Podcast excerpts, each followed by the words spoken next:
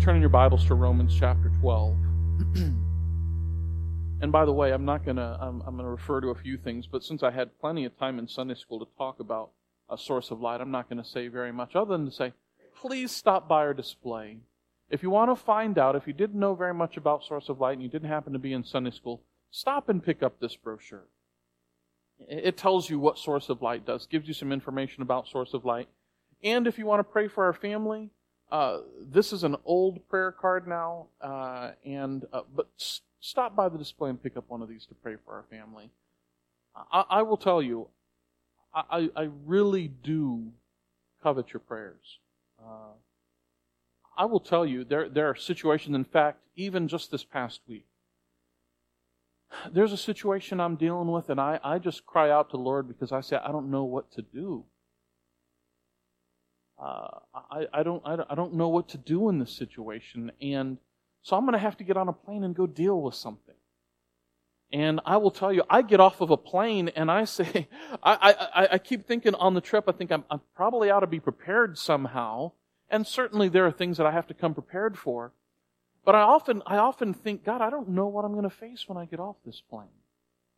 I don't know what the Spirit's going to be like with this ministry or this individual. I don't know what opposition, what, you know, openness. I don't know what I'm going to, I don't know what's going to happen in this. And so I cry out to God on the plane ride and I said, God, please, please will you just work through me and guide me in everything that I say?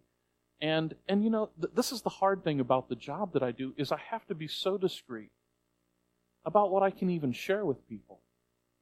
And, you know, sometimes the, I, you know, sometimes you'll see where I have been after I have been there because I don't want people to know that I'm there. Uh, it can be dangerous for me. It can be dangerous for my missionaries. It can be dangerous for my wife. You know, there there are these things where they'll pick up on social media and they'll they'll call my wife. They'll they'll they can they haven't done it to us yet, but other organizations they call your wife and say we have your husband, and uh, we want ransom.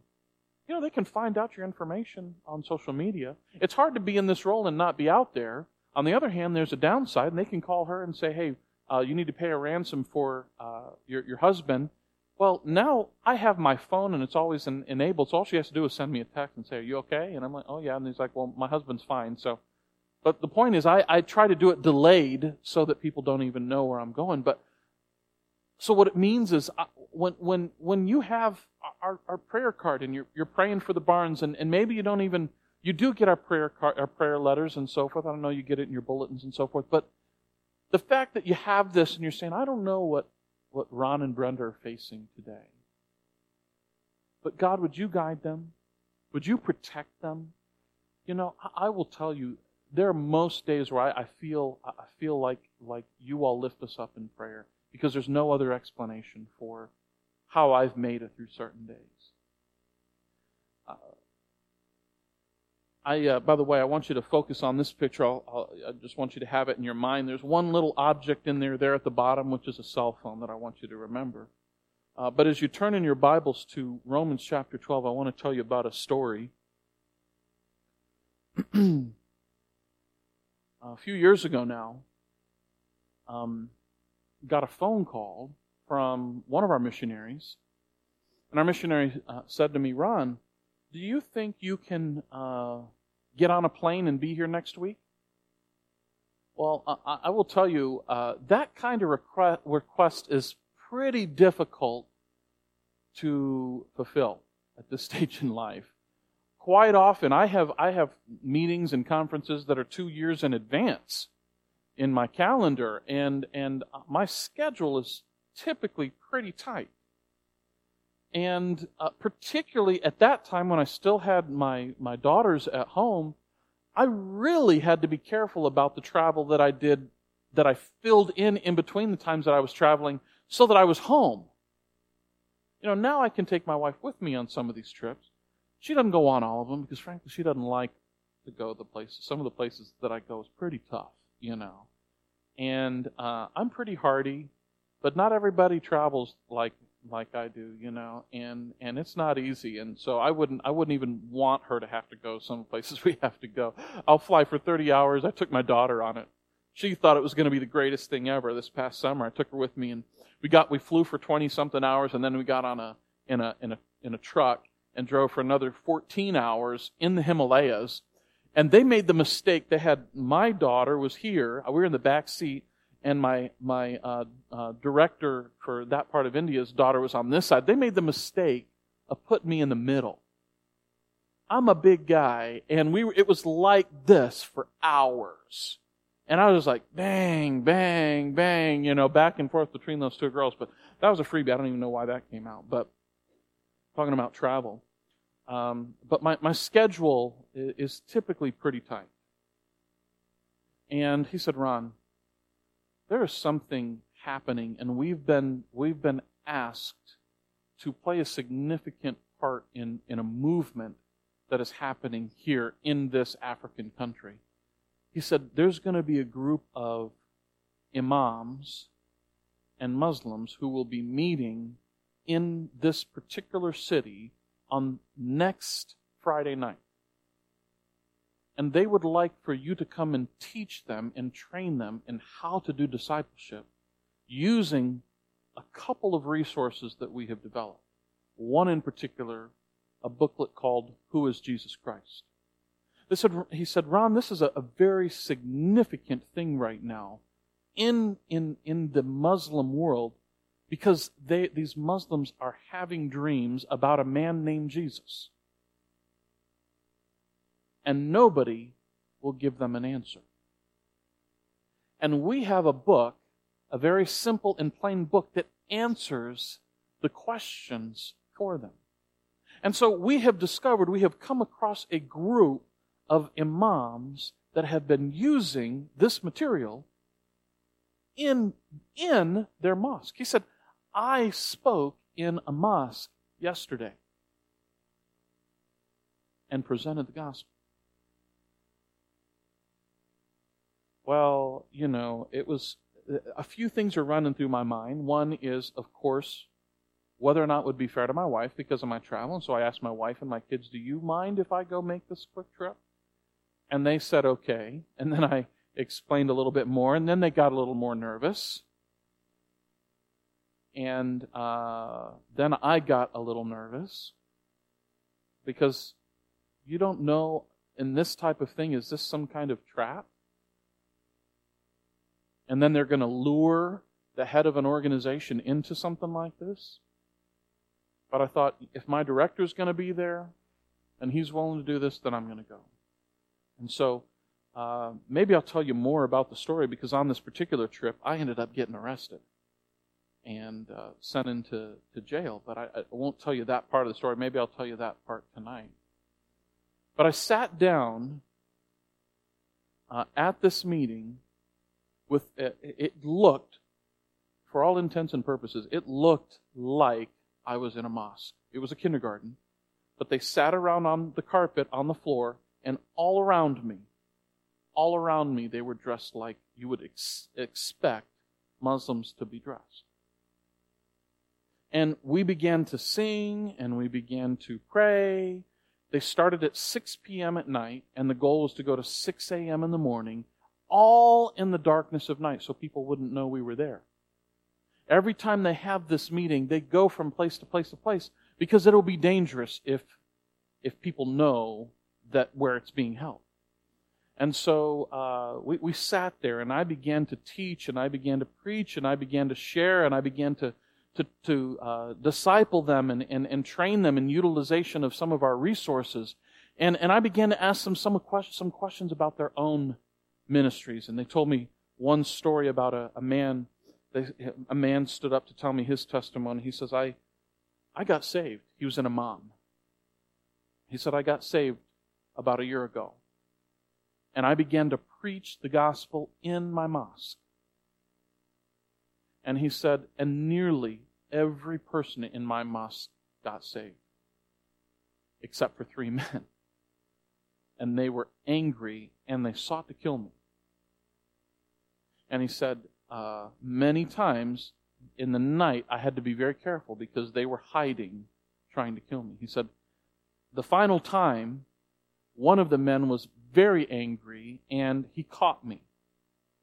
and he sat there kicking me, kicking my head, trying to, trying to cause me to die. And he said he stood on my head at one point and he said, renounce this Jesus Christ or this will be your last breath. And the man, he said, I will use my last breath to share Jesus with you. And then he went unconscious. He awoke. He didn't, he didn't know that he had gone unconscious, obviously, or anything like that. He apparently awoke a few days later with this man sitting beside him. His name was Muhammad. Sitting right beside him. And he woke up a little nervous because he was pretty sure the reason why he was in this hospital bed was because of Muhammad.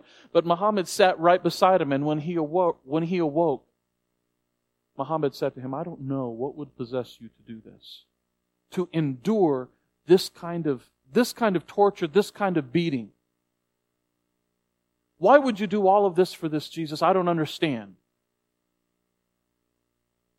But when you're healthy enough to tell me, I will be here to listen. And he went on to tell the story. He said, You know, I, I, I began to disciple this man. This man came to Christ. And this man, Muhammad, now serves as probably one of the greatest evangelists in this country. He shares the gospel, and hundreds of Muslims come to Christ.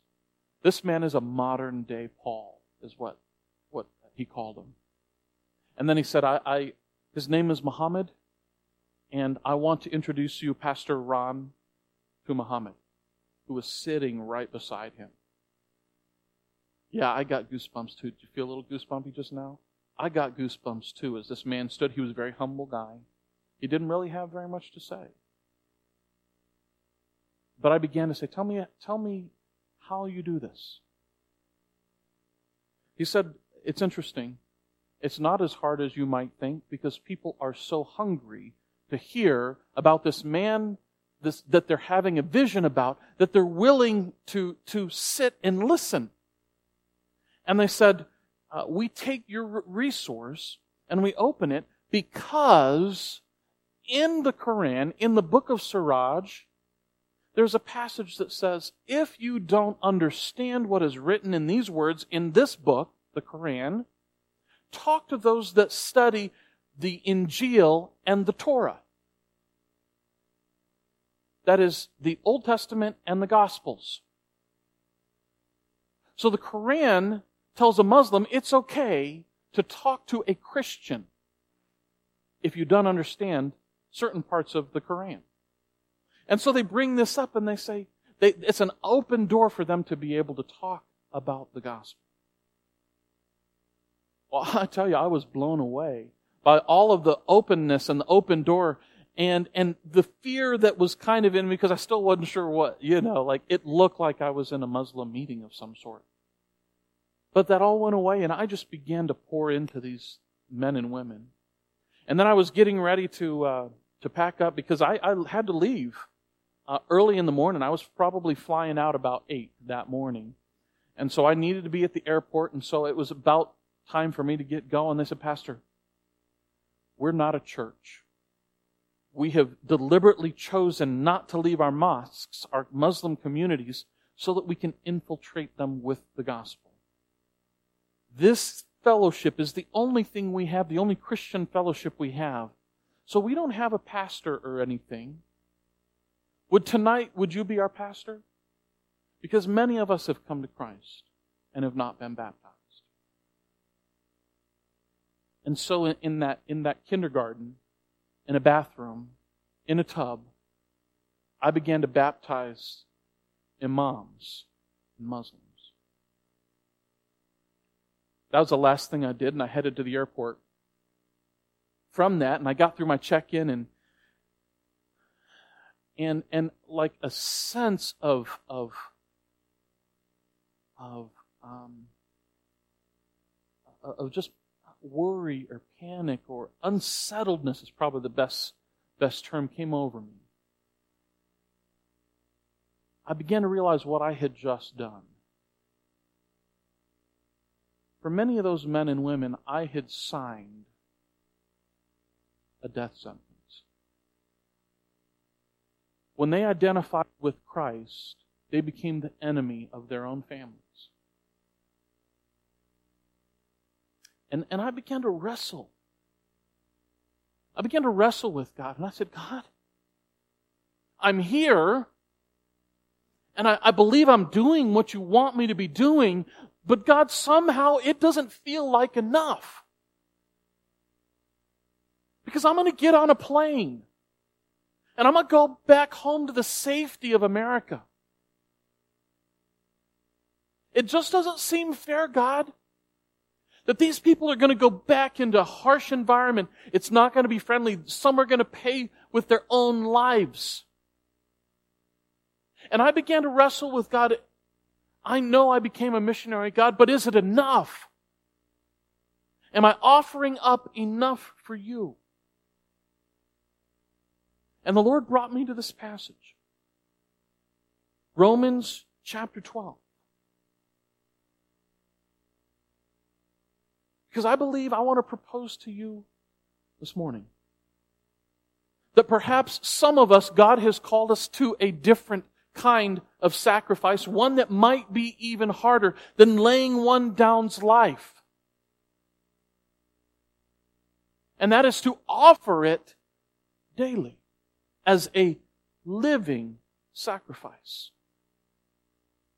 Romans chapter 12, beginning in verse 1 says, I beseech you, therefore, brethren, by the mercies of God, that ye present your bodies a living sacrifice, holy, acceptable unto God, which is your reasonable service, and be not conformed to this world, but be ye transformed by the renewing of your mind, that ye may prove what is that good and acceptable and perfect will of God.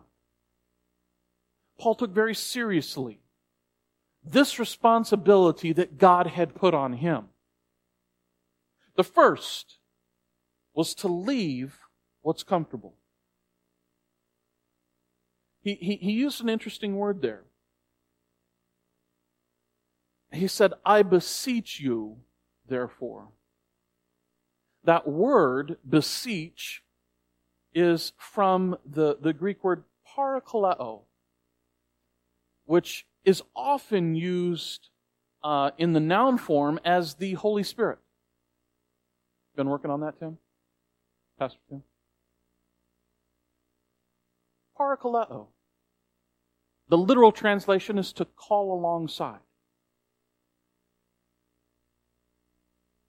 What Paul, in essence, has done here is he has said, I'm, I'm calling you alongside of me in what I'm about to ask you to do. I'm not asking you to do something I'm not willing to do.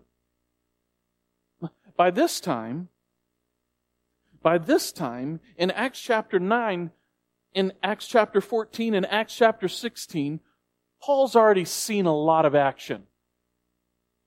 He's already been forced out of Tarsus. He's already been stoned. He's already been in prison.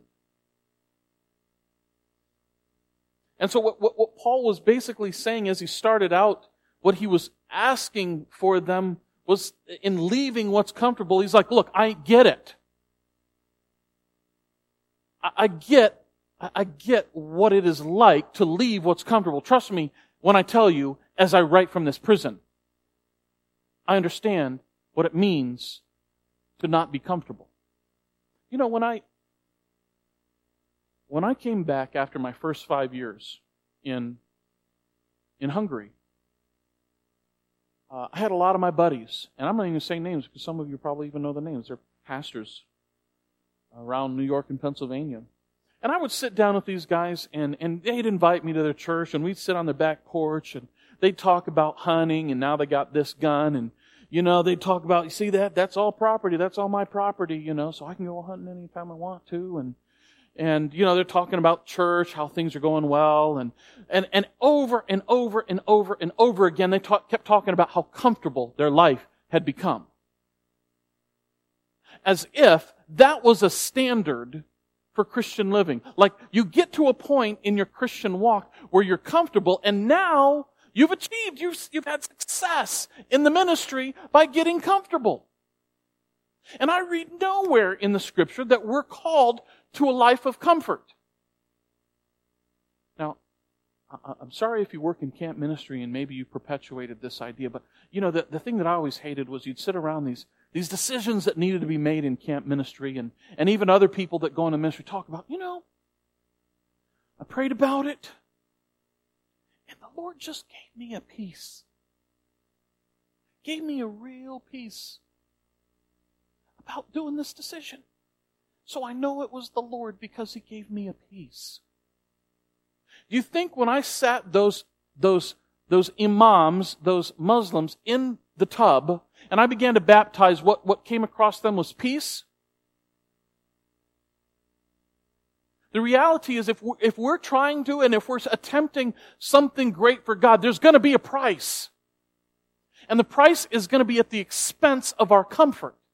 And what Paul was saying in this passage is, I'm calling you to work alongside of me, and I'm not expecting you to do something that I'm not willing to do. Another trip to Africa. I was, uh, yeah, this time it was in Togo. I can say this country because I know you guys stream. I couldn't say the other one. I was in Togo. And our missionary kept me busy day after day after day after day we get to the last day, and it's like he packed everything he possibly could into one day. And so we were going to do three prisons in different parts of the country.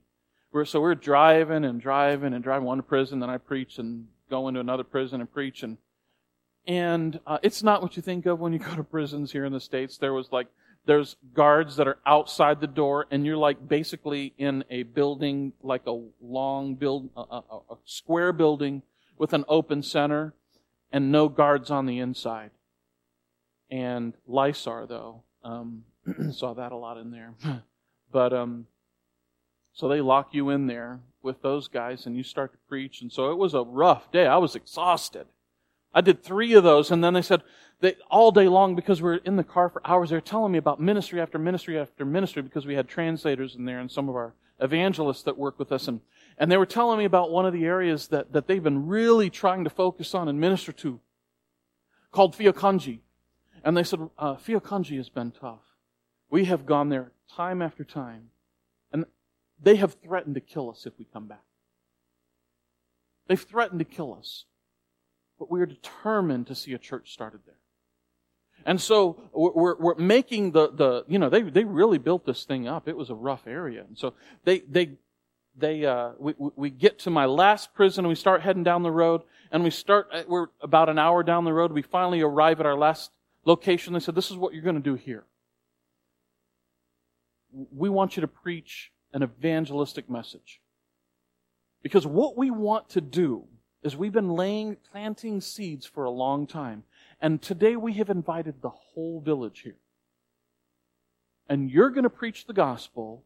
And it, when people, we believe people will come to Christ, they will get saved, and at the end of that, you give an invitation, I want you to lead these people to Christ, and then I will come up and I will announce that a week from today, we'll start the Bethany Baptist Church in this town.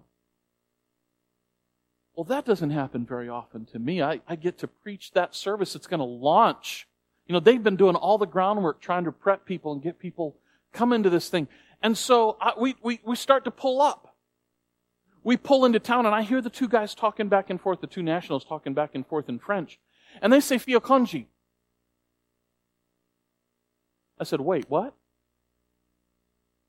They said, oh yeah, the, these, that's the, the chief is up there in the front. He's the, the chief of Fiokonji. This is Fiokonji? We're, the, the church you're going to launch is in Fiokonji and you want me to preach the evangelistic message in the town that they said they would kill you if you came back? I don't, I don't often report this type of thing to my wife until well after, you know, it's over. She would, she would have a lot more gray hair than she does, you know, if she heard some of this stuff. But I'm going to be honest. I was nervous. We're, we're pulling up and, uh, this, this, was, this was what was waiting for me. Oh, that was those were the Muslims that I baptized. This was waiting for me. I don't know how well you can see. There's probably three, four hundred people under this little makeshift tent thing that they made. And, and, and they said, okay, Ron, what we're going to do is we're going to, you're going to preach right there at the front. There's hundreds of people on this side, hundreds of people in this side. They're kind of facing each other, and then there's another few hundred that are facing this way. They said, now it's pretty tight, but right behind you is the town council and the, the, the, the head chief of this village. They're going to be right behind you. The same group of people who said, if you come back, we will kill you are standing behind me while I preach the gospel. I was like, I was, I was doing double take. You know, I'm like standing back as I'm pacing. I'm doing one of these things, just making sure someone's got my back, you know. But I gave the gospel. Because I, I began to realize if these guys, by the way, these guys that I was traveling with have been there on numerous occasions, and they have been beaten, They've had their cars vandalized. They've had their tires popped. They've had anything that could possibly, they've been threatened. And yet, if they still keep coming back, then the one time I'm in town, if they're willing to be there, then I'm willing to be there.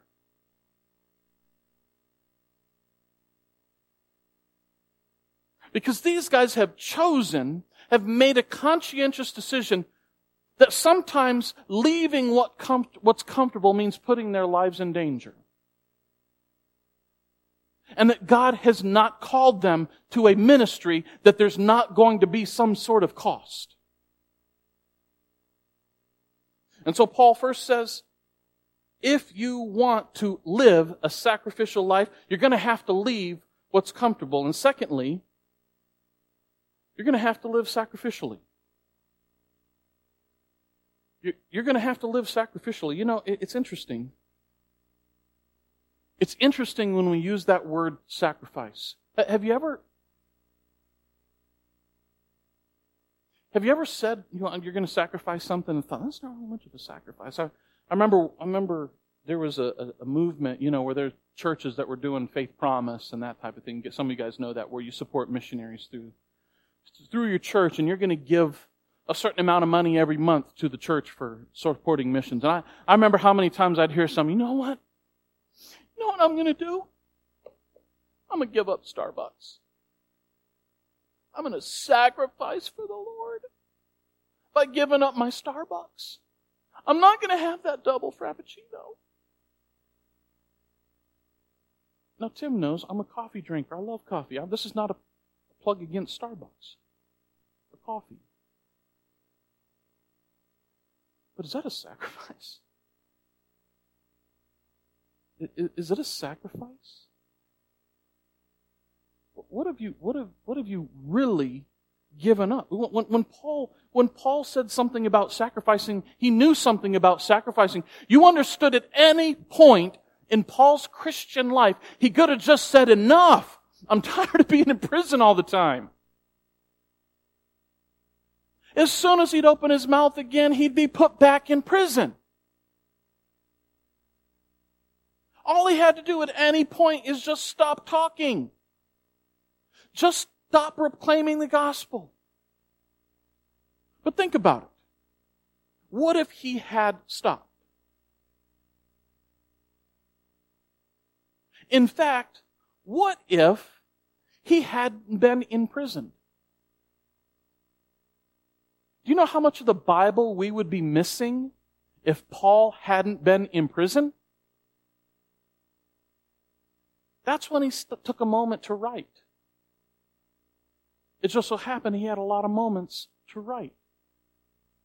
And we surely have benefited from his imprisonment. And do you think, I, I really don't believe he had any idea. These are just letters. That later on someone would decide would become a part of the canon. He didn't, he didn't write it thinking, you know what, we're going to put this in the Bible. He just simply did what God had called him, had asked him to do. He made the best out of the situation he was in, and he knew that he was called to be right where he was.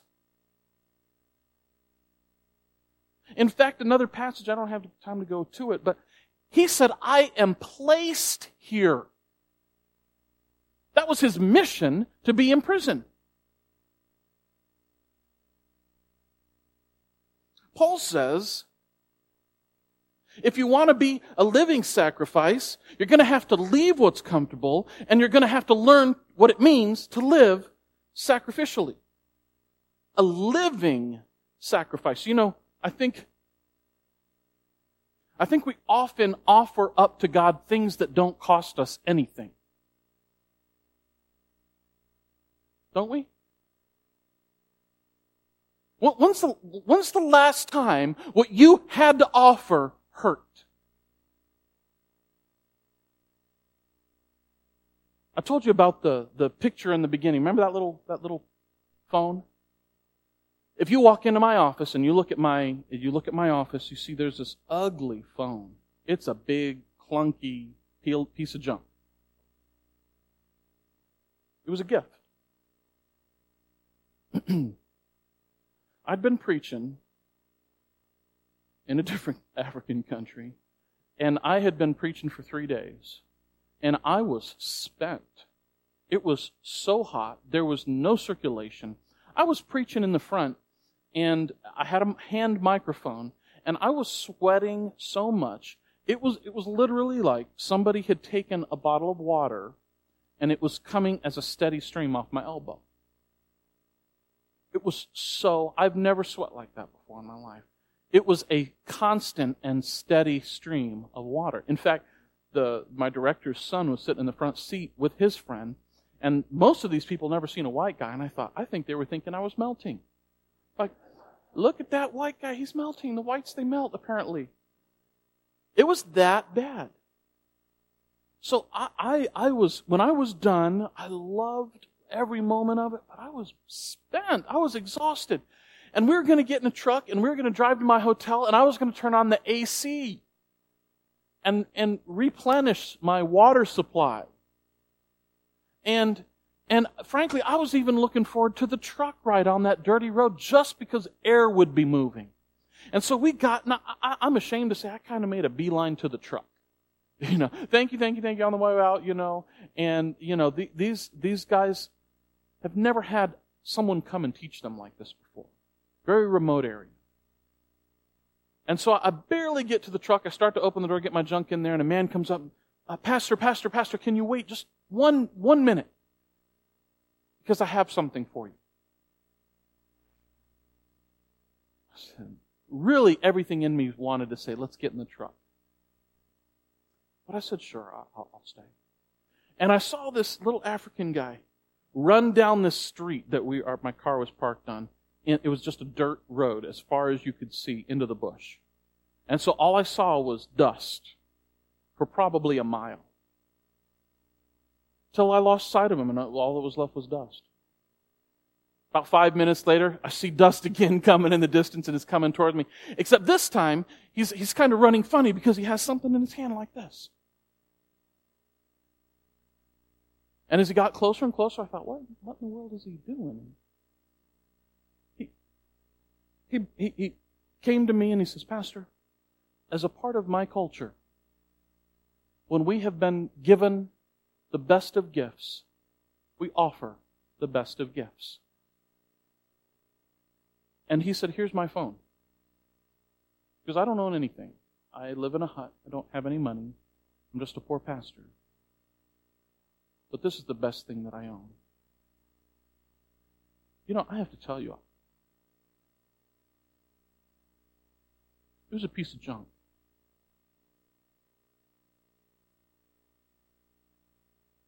But it was the best thing that he owned. To be offered something that meant as much as he. When I say they have nothing, they live in a mud hut. There's not even lights in these things. And so he wanted to offer the very best possession that he had. It was his phone.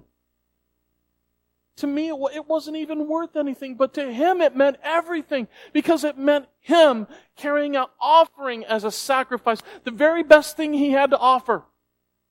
Let me ask you this, when's the last time? When is the last time what you had to offer God was the very best that you have to offer? It might not be money, but it should be. It might not be time, but it should be. You know, I discovered late in my life that my, even my own family didn't get the very best of me. Because I used all my good energy up in the office and I, they, the, the office people got the best and the people that I was ministering to got all of my energy. So at the end of the day, if I had five pieces of energy to give, I'd used all five and then I get home and they get the, the leftovers.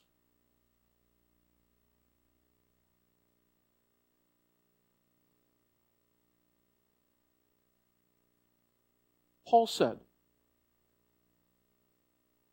in order to, to become a living sacrifice, you have to learn what it means to leave what's comfortable and to offer yourself. When you learn to offer yourself, that's the beginning of understanding what it means to sacrifice. The Old Testament was filled with sacrifice, right? A lot of sacrifice talk in the Old Testament. And when you sacrificed, you didn't bring something that didn't cost you something. You didn't bring anything with a blemish. It wasn't acceptable.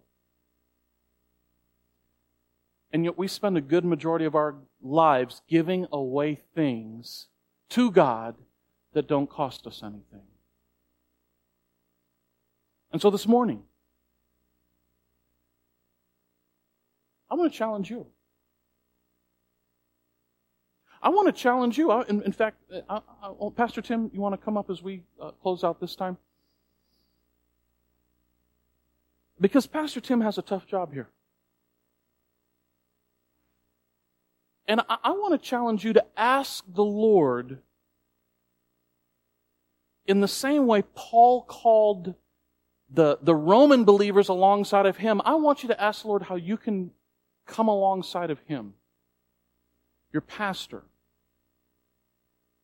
Because he's not, he's not going to do anything, he's not going to ask you to do something that he himself isn't willing to do. And so I want to, I want to challenge you to ask yourself the question, for me to follow Christ like I, I say that I want to follow Christ, what am I going to give up? Because I'm going to have to leave what's comfortable and I'm going to have to be sacrificial. And maybe you don't even know what that looks like, but I want to encourage you do not. You know what's easy to do? Is to sit in here and to let this penetrate and feel like, you know what? I need to make a change. And then walk out and not make a change. And so what I'm going to do is I'm going to, I'm going to close I'm going to ask uh, Pastor Tim uh, if he will uh, come up and, and, close however he sits fit. But, but I'm going to do this as, as, as I close in prayer. I want Pastor Tim to look across the crowd because I want you, if you're going to say, I, I don't know what it means, but I want you to hold me accountable, that I want to offer myself as a living sacrifice. I, I, I want to stop thinking just about me and thinking about how I'm going to offer up more of myself and be useful to God. And so I'm going to ask you to bow your head and close your eyes.